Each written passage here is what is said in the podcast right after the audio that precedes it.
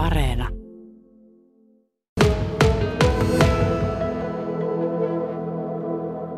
No kyllä mä väittäisin, että se näkyy varmaan semmoisena yleisenä väsymyksenä iltaan päin, iltapäivän aikoihin, päänsärkynä ja varsinkin jos niitä unikatkoja, hengityskatkoksia tulee, niin se on semmoinen, mä sanon aina sukeltamiseksi sitä, että kun mä aamulla herään, että jaha, sitä on tänä yönä taas sukellettu. Niin.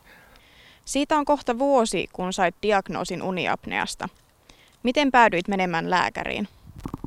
No ihan muista syistä tuli käytyä semmoinen vähän niin kuin yleinen sairastarkastus, lääkärin tarkastus. Ja siinä rupesin vain puhumaan asiasta, että minusta tuntuu, että mulla voisi olla tämmöinen, tämmöinen vaiva. Että niin lääkäri otti siitä kopin ja kirjoitti lähetteen sitten tähän kyseiselle lääkärille ja tuota, niin, sinne pääsi hyvin nopeasti ihan viikon parin sisällä.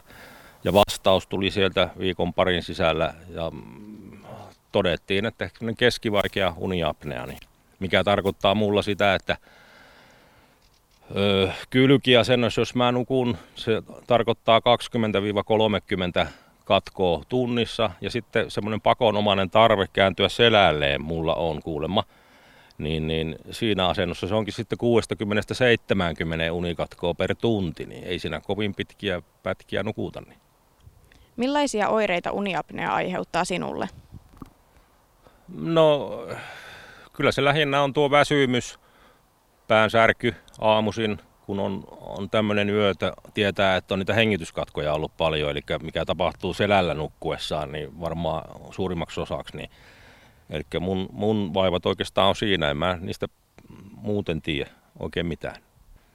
Toki havahtuu yöllä ja heräilee monia kertoja siihen, että säpsähtää itsekin siihen, kun pidättää hengitystä ja sitten vihoviimein, kun sä tuota, niin haukkaat henkeen, niin sä heräät siihen, sulla pulssi saattaa olla vaikka 160 tai jotakin, että se on ihan niin kuin, niin kuin juoksusta herännyt siihen, niin tämän tyyppisiä saattaa mennä viikkokin ihan ok ja sitten voi olla muutama huonompi yö ja levottomampia öitä. Että...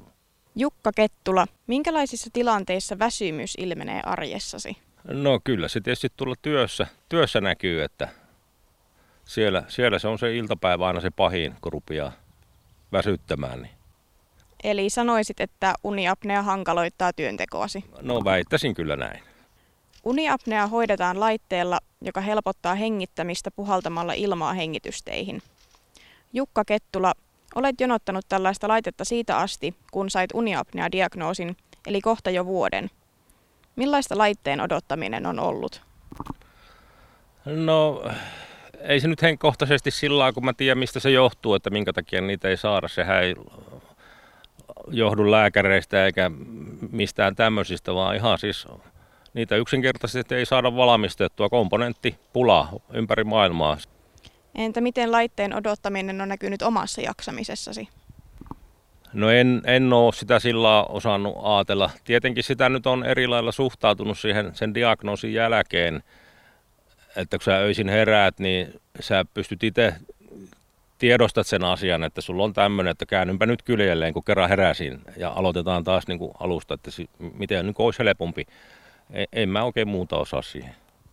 Onko sinulla joitain keinoja, joilla itse yrität helpottaa tilannettasi ennen kuin saat tämän hoitolaitteen käyttöösi? No ei oikeastaan ole.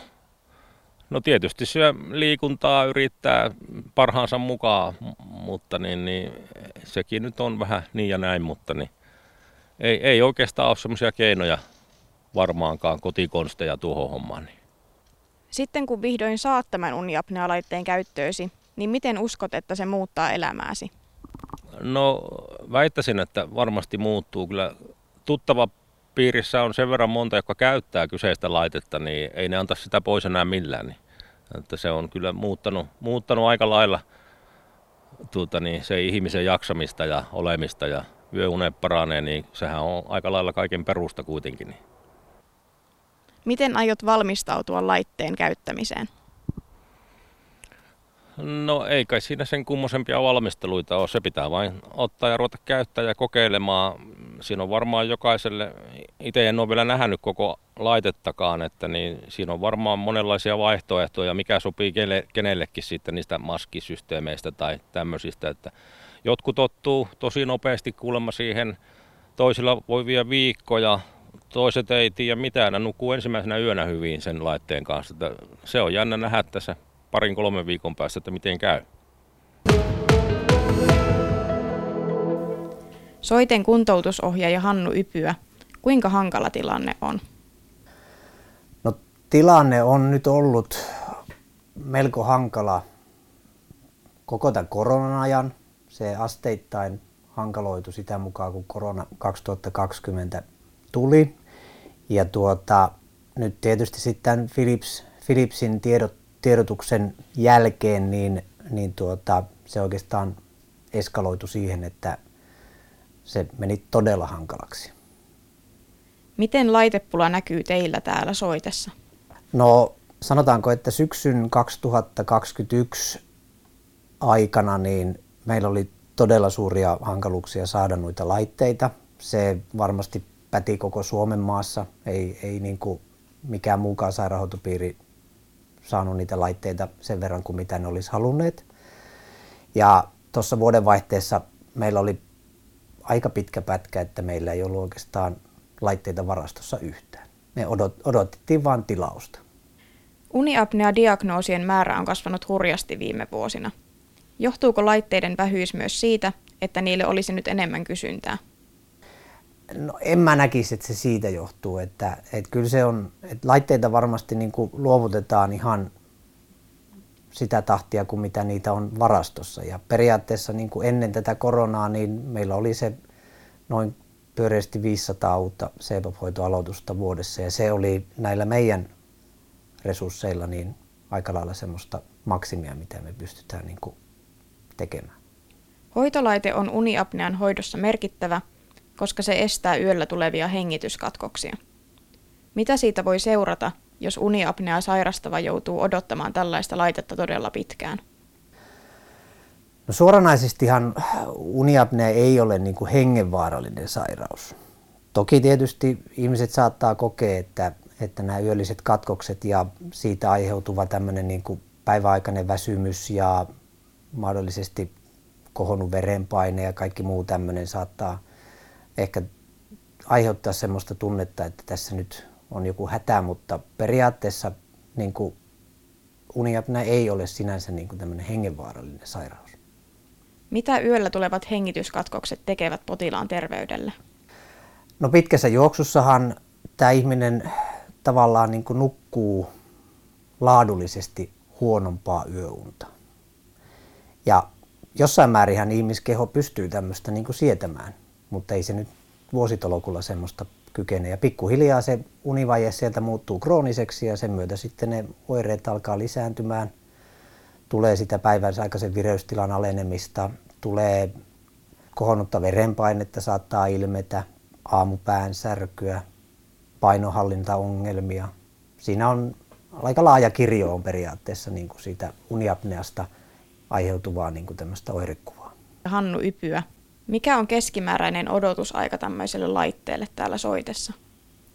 No, tällä hetkellä varmasti puhutaan, että se on, on se puoli vuotta siitä, kun periaatteessa on lääkäri määrännyt, että CPAP-hoito aloitetaan. Jos on saanut diagnoosin uniapneasta ja odottaa hoitolaitetta, niin voiko sillä välin itse tehdä jotain ennen kuin saa tämän laitteen käyttöönsä? No tuota, uniapneahan on varmasti yleisesti määritelty, että se on ylipainosten ihmisten ongelma. Ja se ei ehkä tänä päivänä niin paljon pidä paikkaansa, koska normaalivartaloisillakin ihmisillä esiintyy uniapnea aika paljon. Eli tuota, jos puhutaan tämmöisestä ylipainoisesta ihmisestä, niin painoindeksi pyörii jossakin yli 30, niin kyllä varmasti niin kuin ehkä sillä painonhallinnalla, painon pudotuksella pystytään ehkä tai saatetaan pystyä sitä uniapnea lievittämään, mutta kun se ei aina ole tosiaan riippu, suoraan riippuvainen siitä, että on kyseessä ylipaino. Että on tapauksia, joissa ihmiset ovat painoa pudottamalla päässeet tämmöisestä uniapneasta niin kuin eroon. Mutta sitten taas toisia ihmisiä, jotka on painoa pudottanut, mutta se uniapnea on säilynyt ihan yhtä vaikeana siellä taustalla, vaikka paino on tippunutkin. Et se ei ole silleen niin kuin takuu varma. Että. Yleisellä tasolla kuinka hankala tilanne se on, kun laitteista on maailmanlaajuista pulaa ja ette voi jakaa niitä potilaille? No se on hankala tilanne, että me tiedostetaan se, että, että siellä jonossa ihmiset ottaa laitteita ja näin poispäin, mutta se, että kun, kun ei, ei, ei periaatteessa ole mitä antaa, niin me ollaan vähän silleen niin kuin aseettomia. Ja varmasti kaikki sairaalat ympäri maailmaa on ihan saman tilanteen eessä. Ei se mitenkään poikkea, että me oltaisiin Suomessa jotenkin muuta maailmaa niin kuin huonommassa tilanteessa, että, että tuota, kyllä se heijastuu ihan ympäri maailmaa joka paikassa. Ja on varmasti kiusallinen tilanne sekä hoitohenkilökunnalle että erityisesti sitten näille itse potilaille.